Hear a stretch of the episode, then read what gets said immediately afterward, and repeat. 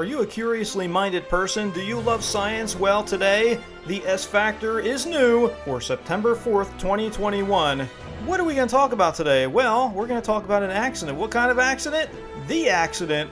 What the heck is that? Stay tuned, you'll find out. That's the feature topic for today.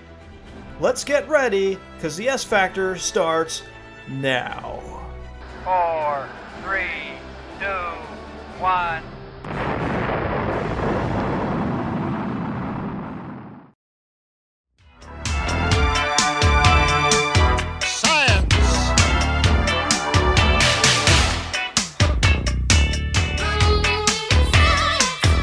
Welcome to the S Factor. Science. Now, here's your host, Chuck Shazer.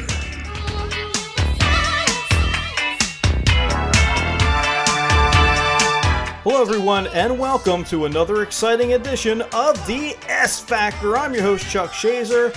Welcome aboard my starship. We're going to cruise around the solar system, go into interstellar space a little bit, talk about all things terrestrial and celestial right here on the S Factor. Welcome aboard for a brand new episode for September 4th, 2021. Thank you for joining me today on Cruising 92.1 WVLT. And also, if you're listening to the podcast version of this broadcast, welcome. The S Factor is all about science. That's what the S and S Factor stands for. And you can catch me here the first Saturday of the month at 1 o'clock on this great radio station. The S Factor, as always, is brought to you by ScienceAnimated.net. That's my website. There you can find Science Animated Human Body, which is a very family friendly, action packed DVD, educational movie for the youngsters out there. You can buy a digital download copy. You can get a streaming copy for $9.99 or the DVD is available as well. And also, there's other fun stuff on the website as well Orbit Show, Special Report, past versions of this show, The S Factor. Check it out, scienceanimated.net. Go up to your browser in the address bar and just type in scienceanimated.net. We can start a dialogue, and of course, if you have questions about this radio show, since it's pre recorded, please feel free to email me info at scienceanimated.net. Like, let's get right into the best science news that's out there. How many of you have been to the Australian outback? That is definitely a place that's on my bucket list to visit one day. But the following story comes from Wired Magazine. Nothing can eat Australia's cane toads, so they eat each other. The cane toad may be the poster animal for invasive species. Native to South America, it has been introduced to many ecosystems in the hope it would chow down on agricultural pests. Instead, the toad has become a pest itself, most notably in Australia. Free from the predators and parasites in its native range, the toad's poison glands have turned out to be a hazard for most species that try to eat it where it has been introduced. But that doesn't mean it's completely free of the risk of predation. Australian cane toad tadpoles have been observed feeding on their fellow cane toad offspring. This cannibalism seems to be an evolutionary res- response to the lack of competing species in its invasive range, causing cane toads to turn on their remaining competition, each other. And the toad has already turned into an additional evolutionary response to try to limit the danger of cannibalism. From an evolutionary perspective, cannibalism can make sense as a way to limit the competition posed by other members of the species.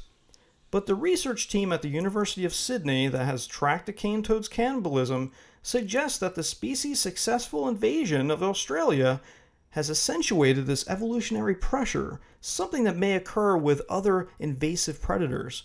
One of the marks of an invasive species is its abundance in the new range, at which point competition for limited resources becomes more likely. Cannibalism not only limits this competition, but provides nutritional resources as well. With the Australian population reaching about 10 times the density of the population in cane toad's native range, there's plenty of opportunity for inter-toad competition, and that competition has been documented at early stages in the toad's development. Recently hatched toads spend several days developing into tadpoles, and during this time, often get eaten by older, more mature tadpoles. In a heavily populated body of water, Clutches of eggs laid after mature tadpoles are present may be completely wiped out before they can live past the hatchling stage. Tadpoles eating tadpoles can occur in South America, but it happens much more often in Australia. So the researchers decided to see if cannibalism was producing biological differences between the native and invasive populations. To do so, they obtained toads from both native and invasive populations and tracked the behavior of the offspring. To start, the researchers simply placed fertilized eggs in a container with a single tadpole. This showed that the Australian cane toads had become aggressive cannibals, as eggs placed in with them were over two and a half times more likely to be cannibalized before producing a tadpole. While many changes can produce this sort of difference, the researchers demonstrated that the Australian tadpoles were more likely to seek out recently hatched cane toads. When given a choice of moving into empty containers and one containing cane toad hatchlings, the invasive Australian toads were nearly 30 times more likely to go into the container with hatchlings. By the time the hatchlings reached the tadpole stage and are too large to eat, their fellow tadpoles lose interest. There's some indication that the earlier attraction is based on toxins put into the fertilized eggs by the mother. High levels of predation tend to produce evolutionary responses to limit vulnerability, and cannibalism is no different. The researchers found that Australian toads were simply spending less of their developmental time in the vulnerable hatchling stage in order to avoid some of the impact of cannibalism. This occurred via two different mechanisms. One of these was specifically dependent upon the presence of tadpoles. In other words, when the threat was present, development accelerated. While South American cane toads spent a total of about five days at the hatchling stage, Australian populations only spent three days, so the pressure of cannibalism had cut hatchling development time by nearly half. If you can develop this quickly anyway, why aren't all cane toads rushing through the hatchling stage? The researchers found that growth and development of Australian tadpoles was slower than it was in South American populations. Thus, rushing through the hatchling stage exacts a cost that's paid off by slower growth and development later. These sorts of changes driven by predator prey interactions have been observed in a variety of species, but it's not clear if anyone has documented them so clearly when predator and prey are the same species. And the researchers involved here make a pretty compelling case that the distinct environment inhibited by an invasive species helps foster this sort of interaction. Unfortunately for Australia, the competitive cannibalism means that while cane toads are the losers, they're also the winners. So, how incredible is nature? Because those hatchlings, those cane toad hatchlings, were being eaten up, they started developing faster to kind of beat that threat. Nature is incredible. Check out this next news bit. Man can change his pupil size on command once thought an impossible feat. According to Live Science, a 23 year old student in Germany can shrink and enlarge his pupils on demand, according to a new case report, a feat that was previously thought to be impossible. Two tiny opposing muscles in the eye act as puppeteers of each pupil. You know, that dark center of the eye, dilating or enlarging them in a dark environment to let in more light and constricting them in a bright environment to limit the amount of light that flows in. This process was thought to be completely automatic. When you step into a dark room, you don't have to consciously tell your pupils to change size. It was previously known that some people can change your pupil size at will, but by using indirect methods. For example, researchers already knew that just thinking about the sun could constrict the pupils and that thinking of a dark room or mentally calculating something could dilate them, said Christopher Strauch, senior author of the new case report and an assistant professor in the experimental psychology department at Utrecht University in the Netherlands. But no one thought it was possible to change pupil size by directly controlling it like a muscle. That is until a student of psychology at Ulm University in Germany contracted Strauch after taking one of his courses. When he was about 15 or 16 years old, the young man identified in the case report by his initials DW realized he could change the size of his pupils. I showed a friend that I can tremble with my eyeballs, and he noticed that my pupils became small. But DW didn't notice that he had the ability until he played computer games for long periods of time. Constricting the pupil feels like gripping, tensing something, making it larger, feels like feels like fully releasing, relaxing the eye, DW told researchers, but at first he would change his pupil size by focusing in front of or behind an object. But with practice, he learned how to do it without focusing on objects. He told the researchers that to change his pupil size, all he has to do is concentrate on the eye. He doesn't have to imagine a bright or dark environment. This makes DW different from other people who have demonstrated the ability to change their pupil size. What's more, that he can feel the muscles in his pupil directly is astonishing as it as it was thought to be impossible. Can you do something like that? I mean, actually, this is news to me. I didn't even I did not realize that you could change your pupil size by just imagining a bright room and then a dark room, by just visualizing that in your head. So, you know, I'm used to it happening automatically. And I remember when I was younger and I would go to the optometrist and they would dilate your pupils so they could really look inside the eye and detect, maybe get an early detection if there's a problem. And now they don't even really, they still do it, but there's a machine now that really looks into the eye so deeply and clear, crystal clearly. It looks like you're looking at the, the Milky Way galaxy. It's actually beautiful the image that it produces. But anyway, I remember when I was little and I'd look into the mirror and I'd look at my pupil size, I'd turn the light off and I'd watch my pupils grow. Then I'd turn the light on and I watched the pupils shrink. I would do this over and over again because to me it was just so cool that this was like an autonomous thing that your body just did. Just made these adjustments based on your environment. And I was just floored by that. I thought it was so cool. Still do. But I never heard of this. I've never heard of someone actually controlling it with their thoughts. Now, how rare is it to do something like this or have the ability to do something like this? Well, through a series of tests, the researchers confirmed that DW indeed had his had this ability, and they found no indication that he was changing the size of his pupils indirectly. In one test, the researchers measured the electrical properties of the skin by applying voltage to test whether he was aroused by increased mental effort, which also may have increased his pupil size indirectly, and he wasn't. Without using any indirect method, DW could dilate his pupils up to 0.09 inches in diameter and constrict them to 0.03 inches in diameter. What's more, even at the closest point, an object can be for the eye to still see and focus in which the pupil is already maximally constricted. DW could voluntarily constrict his pupil even more. By doing this, he improved his focus and could see objects clearly nearly two times closer to his face than he could if he wasn't controlling his pupil size. The researchers found increased activation of certain parts of the brain involved in volition or the ability to decide and do something out of free will. Now, can other people learn to do this? Possibly, Strauch said. Finding and researching more people who have this ability might help the team understand whether there's a strategy for training people to control their pupil size at will. So, having the ability to control your pupil size with your mind. We're going to take a quick time out. You are listening to the S Factor. I am your host, Chuck Shazer. If you love science, you're on the right spot on your radio dial or on your podcasting service. We will be right back. She's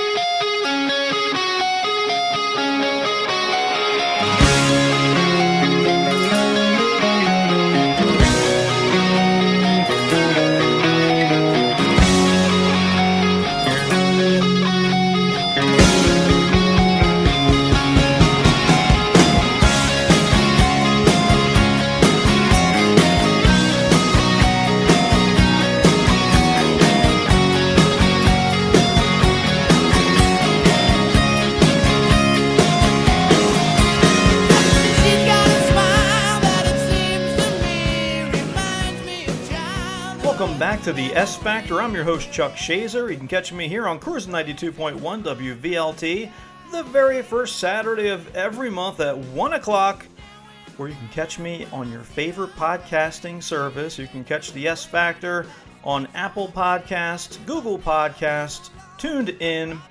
I believe I'm also on Prime, Amazon Prime Podcast. I'm all over the place, and this is where the S stands for science. And if you dig science, you are at the right spot. Now, here's another interesting news story Can Greenland sharks improve human longevity?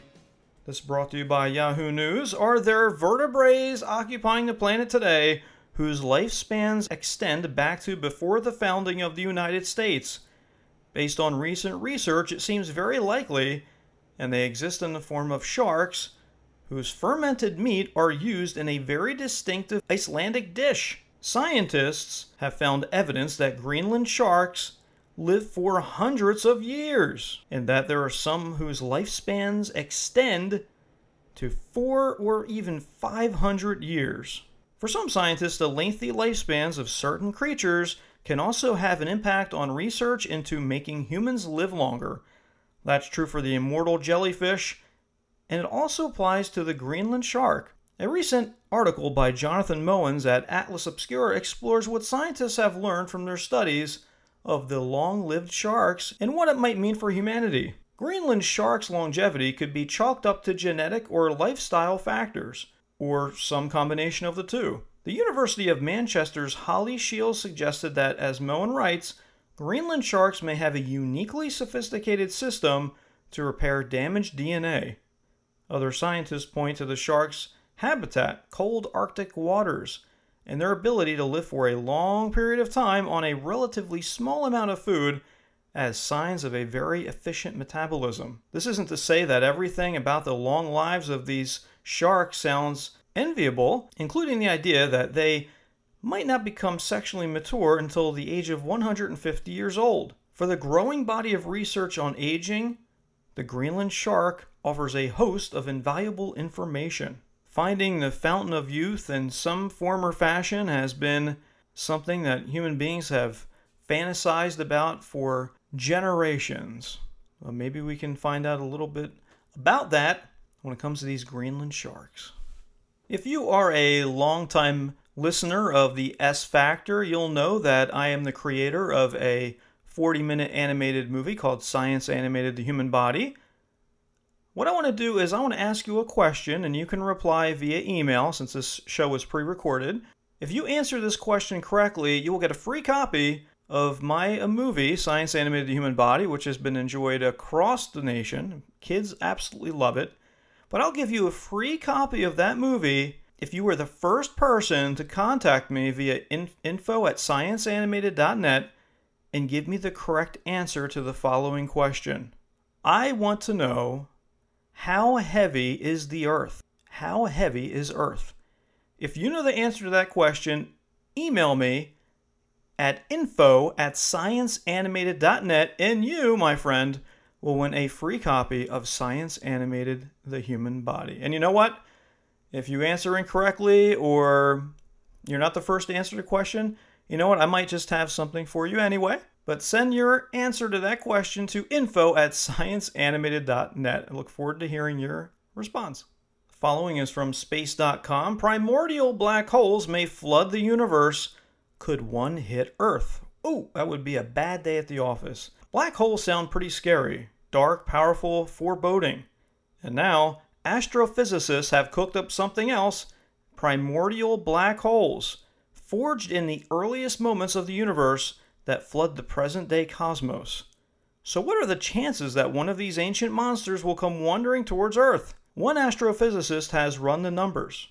The early universe was a wild, complex time far different from the mild mannered cosmos we inhabit today. The earliest moments of the Big Bang were marked by radical phase transitions, the splitting of fundamental elements, and other wild events. While scientists understand the physics of the first few minutes, what happened before that is shrouded in mystery. You need some pretty extreme conditions to form black holes, say a star collapsing in on itself during the final catastrophic moments of its life. Stars weren't around in the first few seconds of the universe's existence, but there may have been just the right condition to forge black holes. All you need is a lot of matter or energy crammed into a tiny enough volume.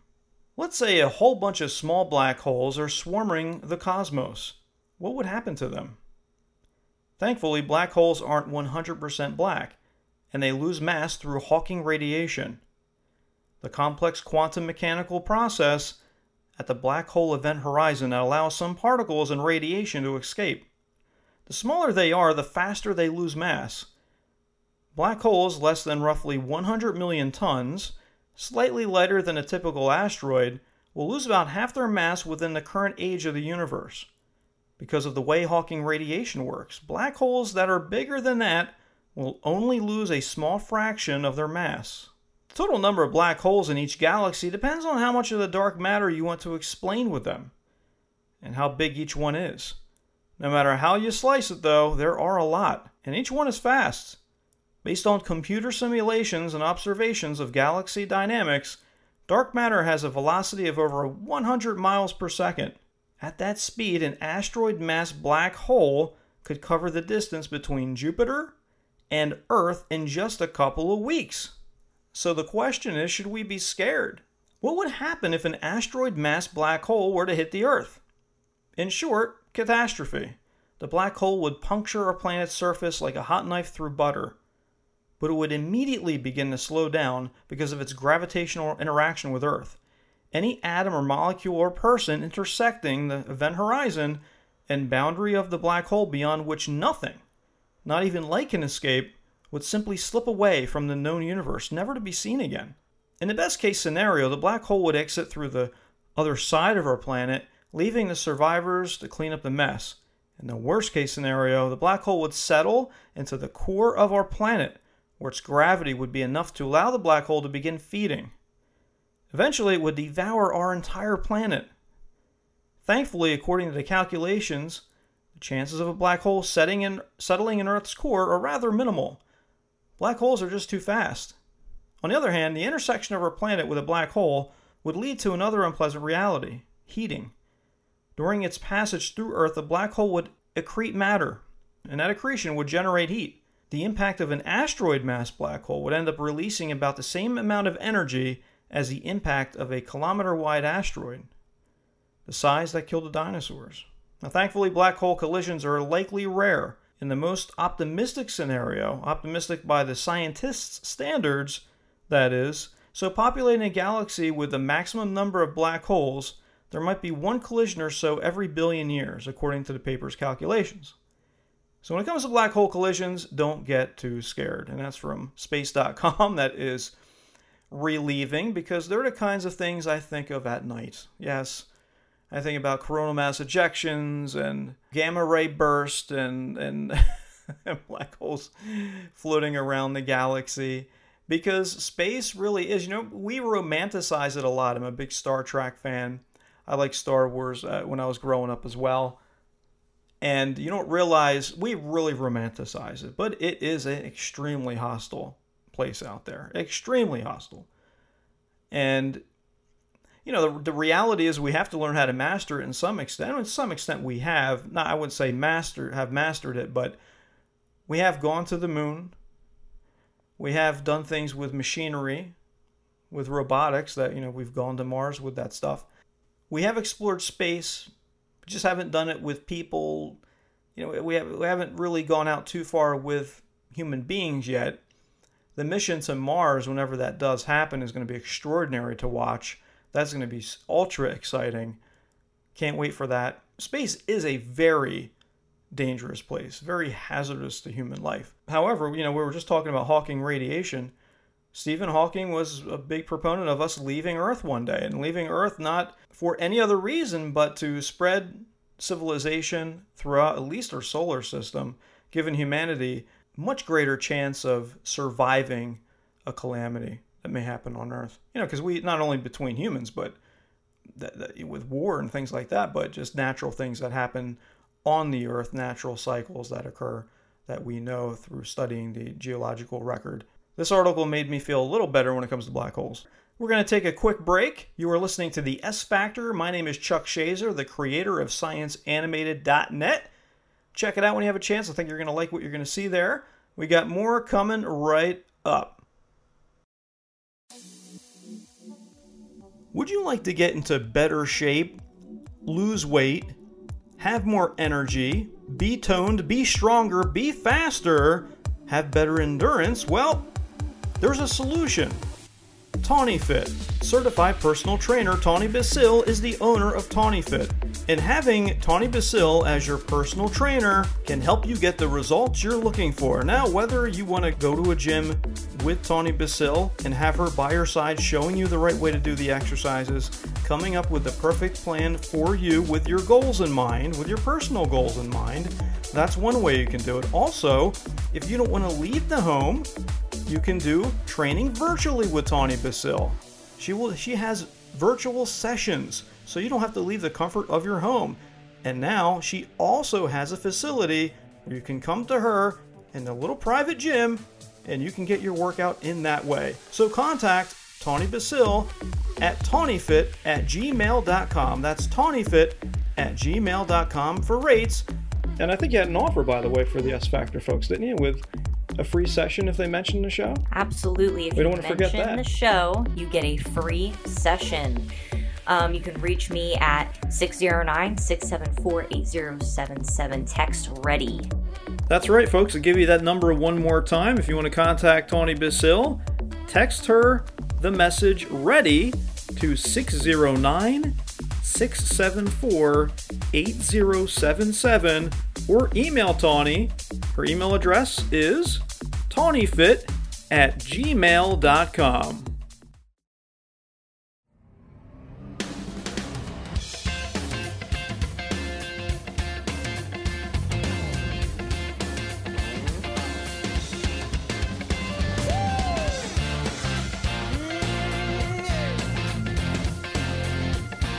Such good tunes, such good bumper music here on the S Factor. Welcome back. I'm your host, Chuck Shazer. If this is the first time joining me, welcome aboard. The S and S Factor stands for science. I love science and I love sharing the latest news in the science world with you. And you can catch me here the first Saturday of the month at 1 o'clock on Cruising 92.1 WVLT and also your favorite podcasting service. This show becomes a podcast after it airs on Cruise 92.1 WVLT. And you can find me on Google Podcast, Apple Podcast, Tuned In, Pandora, also Amazon Podcast. I'm all over the place. Just go to your favorite podcasting service and type in the S Factor Podcast, and you'll find me there. Want to bring something up real quick before we continue with the science news? Doing a little contest this month. If you can tell me how much the Earth weighs, if you're the first person to tell me that correct answer and you send your answer to info at scienceanimated.net, you will win a free copy of Science Animated The Human Body, which is a 40 minute DVD or stream, your choice. It takes educational animation and films to a whole new level, packed with action, great for kids, 7 and up. So if you know the answer to that question, how heavy is the Earth? Be sure to send me an email at info at scienceanimated.net. Now let's get right back into the science news. Following from Live Science, why do faces become less symmetrical with age? You know, I never noticed that. Look at any newborn baby, and their cute little face will likely appear almost entirely symmetrical. But with age, that wee baby will accrue wrinkles, drooping skin, and maybe even scars that accentuate asymmetry. In fact, research has shown that the impact of aging isn't limited to wrinkles and fine lines. Our faces actually change shape as we get older. This raises a question why do our faces become more asymmetrical with age? That's a question that Helen Taylor, an assistant professor of surgery at Mount Auburn Hospital in Massachusetts, began to ponder a few years ago when she was trying to find ways to make plastic surgery procedures more data driven. The goal of reconstructive plastic surgery, such as repairing a face after trauma, is usually to bring the features closer to symmetry. However, almost all faces have some degree of natural asymmetry. So, how far should a plastic surgeon like Taylor go to achieve symmetry? And this is what she said I started imagining all the kids that came in for facial reconstruction, and it became clear that we didn't have data on what a normal amount of asymmetry is. She told Live Science. I figured we should imagine, I figured we should image some people who hadn't had interventions or trauma. In 2018, a research paper published in the Journal of Plastic and Reconstructive Surgery, Taylor and her colleagues used three dimensional photography to render detailed images of 191 volunteers between the ages of about 4 months and 88 years. A computer algorithm then calculated and quantified each participant's facial, facial symmetry. We wanted to look and see if there were any factors that correlated with asymmetry in our results. And it turned out there's a fairly linear relationship between age and asymmetry, she said. We also looked at gender and race, but they didn't correlate with asymmetry, whereas age clearly did. Taylor proposed a possible explanation for the link. I think it's probably because the normal forces that act on faces over time don't do so equally, and also grow differently, she said. For example, just because your skin starts to sag on one side of your face doesn't mean it's happening at the exact same rate on the other side. Over time, that adds up, Taylor said. This phenomenon probably isn't limited to the face either. Taylor hopes findings such as these could help to guide plastic surgeons someday. There are a number of disorders, such as cleft lip, which require multiple operations over a long period of time, she said.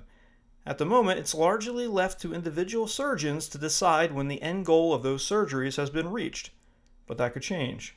Being able to use this tool to follow a patient until you can show that they're within the range of the normative population would be great, she said. It would add quantitative data to the decision and be used to figure out when we should stop operating on people. So don't expect your face to look nearly as symmetrical as a baby's. And know that you're in good company if you have new facial asymmetries. And I looked at some of the examples here, and I can't believe it, but they kind of use a grid to look at the difference as you age. And it is true from what I've seen, it asymmetrical over time as we age. Very interesting. Did you know that? I never heard of that. I never even I never heard of that happening at all. So very interesting. You know what? It's another thing to look forward to as you age, isn't it? Our faces become uneven. Very nice. Our next story here China wants to build a mega spaceship that's nearly a mile long. China is investigating how to build ultra large spacecraft that are up to 0.6 miles long. But how feasible is the idea, and what would be the use of such a massive spacecraft? The project is part of a wider call for research proposals from the National Natural Science Foundation of China, a funding agency managed by the country's Ministry of Science and Technology. A research outline posted on the Foundation's website describes such enormous spaceships as major strategic aerospace equipment for the future use of space resources, exploration of the mysteries of the universe, and long term living in orbit. And they have a mock up of what this is going to look like, and it totally looks like something out of any of your popular science fiction shows like Star Trek or Star Wars. The Foundation wants scientists to conduct research into new lightweight design methods that could limit the amount of construction material that has to be lofted in orbit and new technologies for safely assembling such massive structures in space. If funded, the, feasibil- the feasibility study would run up for five years and have a budget of 15 million yen, which is 2.3 million US. The project might sound like science fiction, but former NASA chief technologist Mason Peck said the idea isn't entirely off the wall, and the challenge is more a question of engineering than fundamental science. I think it's entirely feasible. Peck, now a professor of aerospace engineering at Cornell University, told Live Science. I would describe the problems here not as insurmountable impediments, but rather problems of scale. By far the biggest challenge would be the price tag, noted Peck, due to the huge cost of launching objects and materials into space.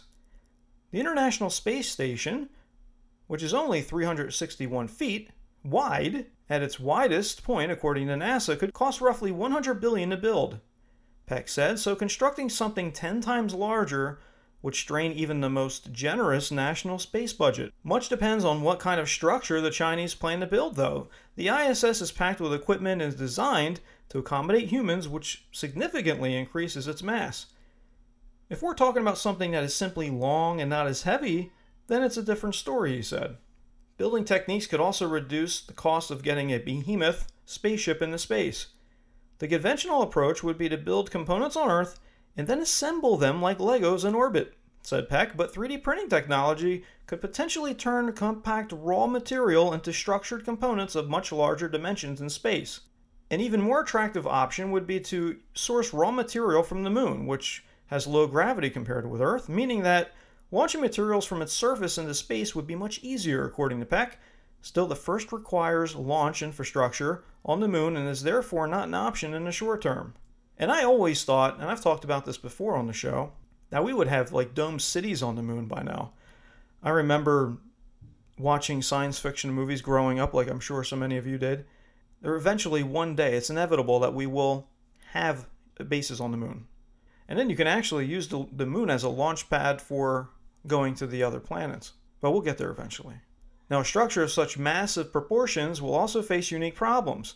Whenever a spaceship is subjected to forces, whether from maneuvering in orbit or docking with another vehicle, the motion imparts energy to the spaceship's structure that causes it to vibrate and bend, Peck explained. With such a large structure, these vibrations will take a long time to subside, so it's likely the spacecraft will require shock absorbers or active control to counteract those vibrations, he said.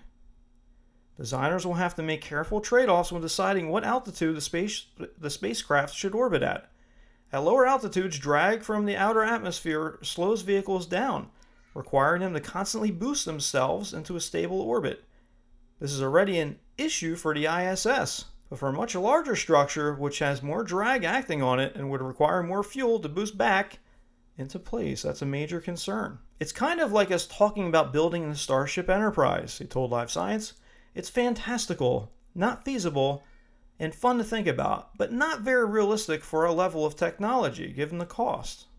China has also expressed interest in building enormous solar power arrays in orbit and beaming the power back to Earth via microwave beams.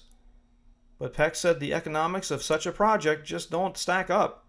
Peck has done some back of the envelope calculations and estimates it would cost around $1,000 per watt compared with just $2 per watt for energy generated from solar panels on Earth. So, not exactly cost effective yet. But again, this is just talking about these things, trying to figure them out with current technology. If there's developments that happen as things develop, you know, as technology gets better, solar panel technology, uh, it's going to be a back and forth here. But, you know, harnessing power from the sun, especially out in space doing it, eventually we'll have to do that. We'll have to have some kind of, of device that captures that energy so we don't burn fossil fuels here. It's just a matter of time. It's much it'll be much cleaner and uh, should be a cheaper form of, of powering our planet. Now, perhaps the most promising application for such a large space structure would be scientific, Peck said. A space telescope of that scale could potentially see features on the surface of planets in other solar systems that could be transformative for our understanding of extrasolar planets and potentially life in the universe. And that was from Live Science. Just imagine that for a moment. Us building a, a spaceship, China building a spaceship that's almost a mile long. We're going to take a quick time out, and when we come back, we're going to talk about our feature topic the celestial accident. What the heck is that? What does that mean? We're going to find out when we come back from our break. You're listening to The S Factor with your host, Chuck Shazer. Be right back.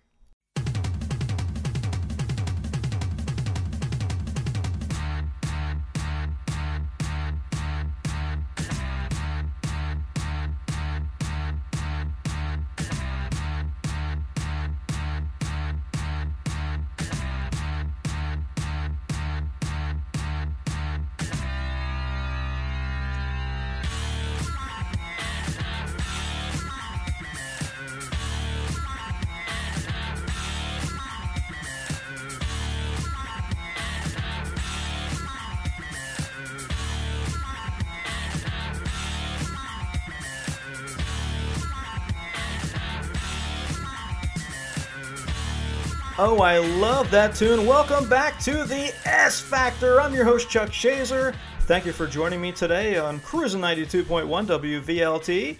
Catching me here the first Saturday of every month. And also, don't forget if you want to listen to me on the go, on a podcast, when you're working out, when you're driving long distances, go to your favorite podcasting service, type in the S Factor, and you will see my show pop right up. Give me a rating, give me a like, give me a share. And of course, check out scienceanimated.net. There you'll find the family friendly 40 minute movie called Science Animated Human Body. It is a whole kind of different take. It's a whole new take on educational animations. It's fun, it's exciting. People across the country love it. They send me letters. It is a huge hit nationwide. You can check it out at scienceanimated.net. Go right to your address bar in your in your favorite browser, type that in, and it'll take you directly to me. There's a little bio about me there. I'm the creator of that movie. There's also some free stuff on YouTube, and also you can check out all past S Factors, all the past radio shows I've done on Cruise 92.1 WVLT, and all the wide range of topics that we've covered from the science of love, murder hornets, the science of ghosts. Are there aliens out there? Comets, rogue planets, viruses, solar flares. The list goes on and on. So if any of that stuff interests you, check out scienceanimated.net. You can listen to the podcast straight from my website or your favorite podcasting service. Now, let's talk about our feature topic the celestial accident. What does that mean? What is that about? Let's get right into it. Mysterious object called the accident has been careening through the Milky Way for 10 billion years. You know, when I hear about something making its way through the Milky Way, astronomers have taken the first detailed look at a mysterious Milky Way object known as the accident and discovered that it's even more perplexing than previous studies indicated. The accident is not quite a star. Scientists can tell from its dim glow that no nuclear fusion powering the object, and it's not quite a planet either. According to a study published June 30th in the Astrophysical Journal Letters, the accident is something in between a rare class of object known as a brown dwarf or a failed star. Now, brown dwarfs can be up to 80 times larger than Jupiter, but typically hold just a tiny fraction of the mass of Earth's sun, according to Britannica. I just want you guys to think about that for a minute. Jupiter, our defender in our solar system, the planet that takes a lot of asteroid impacts that would otherwise be heading our way. It's a Goliath, and brown dwarfs can be up to 80 times larger. It's hard for the human brain to even comprehend such size. Now, astronomers suspect that these objects start their lives like stars but don't accumulate enough mass to sustain nuclear fusion in their cores. Instead, brown dwarfs slowly cool and dim over millions or billions of years until they're nothing more than dull red or purple embers. While brown dwarfs are far too dim to see with the naked eye, scientists have detected about 2,000 such objects in the Milky Way using infrared telescopes like NASA's Near Earth Object Wide Field Infrared Survey Explorer. The accident turned up in one such survey of the sky when a citizen scientist caught a glimpse of the object swooping across the screen and photobombing a different group of brown brown dwarf candidates. This accident this accidental discovery gave the object its nickname, the accident. Now the accident baffled scientists after its surprise discovery. It didn't look like a typical brown dwarf. The object appeared faint in some infrared wavelengths, suggesting it was a very cold and old brown dwarf, but it appeared bright in other wavelengths, indicating that it was a warm young brown dwarf. This object defied all our expectations, lead study author David Kirk- Kirkpatrick, an astrophysicist at Caltech in Pasadena, California, said in a statement. This contradiction puzzled astronomers and sent them on a hunt to examine the illogical object with NASA's Hubble and Spitzer space telescopes, as well as the infrared telescope at the WM Keck Observatory in Hawaii. With this extra data, the researchers learned that the accident is even stranger than they had previously believed. For one thing, it's moving fast. Located about 50 light years from Earth, the accident zooms across the galaxy at about 500,000 miles per hour. Let me repeat that. It zooms across our galaxy at about 500,000 miles per hour, which is much, much faster than a typical brown dwarf. According to the astronomers, this fact likely means that the accident is very old and has been jousted around by gravity of other larger objects for billions of years, accelerating its movement. Now, remember here, folks, just like when I did the show on rogue planets, which I think was this past February, this is a heavenly body that is not in orbit around any star or any massive object, as we are. Now, said we're all kind of orbiting around a supermassive black hole in the center of the Milky Way, but I'm talking more along the lines of what's orbiting our sun. Planets orbiting a star or a binary star system with two with two suns. This brown dwarf that they're calling the accident here is not tied gravitationally to any in, in any kind of solar system type structure. So this thing's just flinging around out there, bouncing around, much like a rogue planet. And man, is this thing moving. The elements in the object's atmosphere are also puzzling. Based on the wavelengths of infra- infrared light being emitted by the accident, astronomers learn that the object is low in methane, a common gas in brown dwarfs with temperatures similar to the accident, the team wrote, because the methane is comprised of hydrogen and carbon, because methane is composed of hydrogen and carbon A methane scarcity suggests the object initially formed 10 to 13 billion years ago when the Milky Way was filled almost entirely with hydrogen and helium, but little carbon. Carbon came later as the oldest stars exploded and spread the element throughout the galaxy. All this suggests that the accident is exceptionally old, incredibly cold brown dwarf that formed when the galaxy was poor in methane, making the object more than double the median age of all other known brown dwarfs. It's not a surprise to find a brown dwarf this old, but it is a surprise to find one in our backyard, said study co author Federico Marocco, an astrophysicist at Caltech. We expected that brown dwarfs this old exist, but we also expected them to be incredibly rare. The chance of finding one so close to the solar system could be a lucky coincidence, or it tells us that they're more common than we thought. Boy, I hope not. Finding more ultra old, ultra cold brown dwarfs could be challenging, the researchers said, given how dim they appear even to the most sophisticated infrared telescopes. But with more eyes on the stars than ever before, thanks to trained astronomers and citizen scientists, it's only a matter of time before someone sees another accident. Now, I think that's very important to understand too the fact that on Earth right now, we have a ton of amateur astronomers. And you know what? Many times, amateur astronomers find things like asteroids and things of that nature. So, as far as I'm concerned, the more eyes on the sky, the better. So, if it's something that we see coming, we can prepare for it. If there's any way we can, comp- if there's any way we can prepare at all, space is a marvelous place. And there is so much to learn. There's so many new discoveries happening every day. I love bringing this content to you. I want to thank you very much for joining me today on the S Factor. If you know anyone that loves science, that has an interest in learning, that enjoys these things, please share my show with them. And you can check out more about me at scienceanimated.net. You can look me up on your favorite podcasting service. I'm all over the place. Until next time, stay well and stay curious. You have been listening to The S Factor with your host, Chuck Shazer. I'll see you next time, everybody.